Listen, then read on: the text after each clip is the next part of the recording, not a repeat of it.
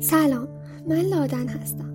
خیلی خوش اومدین به ششمین قسمت از پادکست کتاب صوتی چگونه نمیریم اثر نادیا شهمر سیگار و فلوت و دود.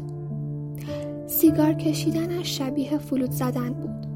با چشمای بسته و پر از احساس.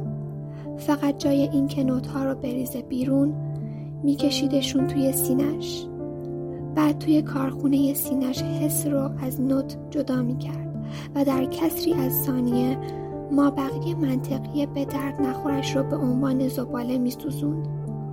و اتفاقا دود منطق سوزی از دهنش بیرون می‌زد و گاهی می‌رفت تو چشمش که از بد روزگار خیلی هم سوزناک بود اطرافیانش ادعا می‌کردند که دودش تو چشم اونها هم میره ولی با همه اینها اون دست از ساز زدن سینش دست از تفکیک دهنش دست از بیمنطق دود کردن و چشم مردم دست از سوختن بر نمی داشت.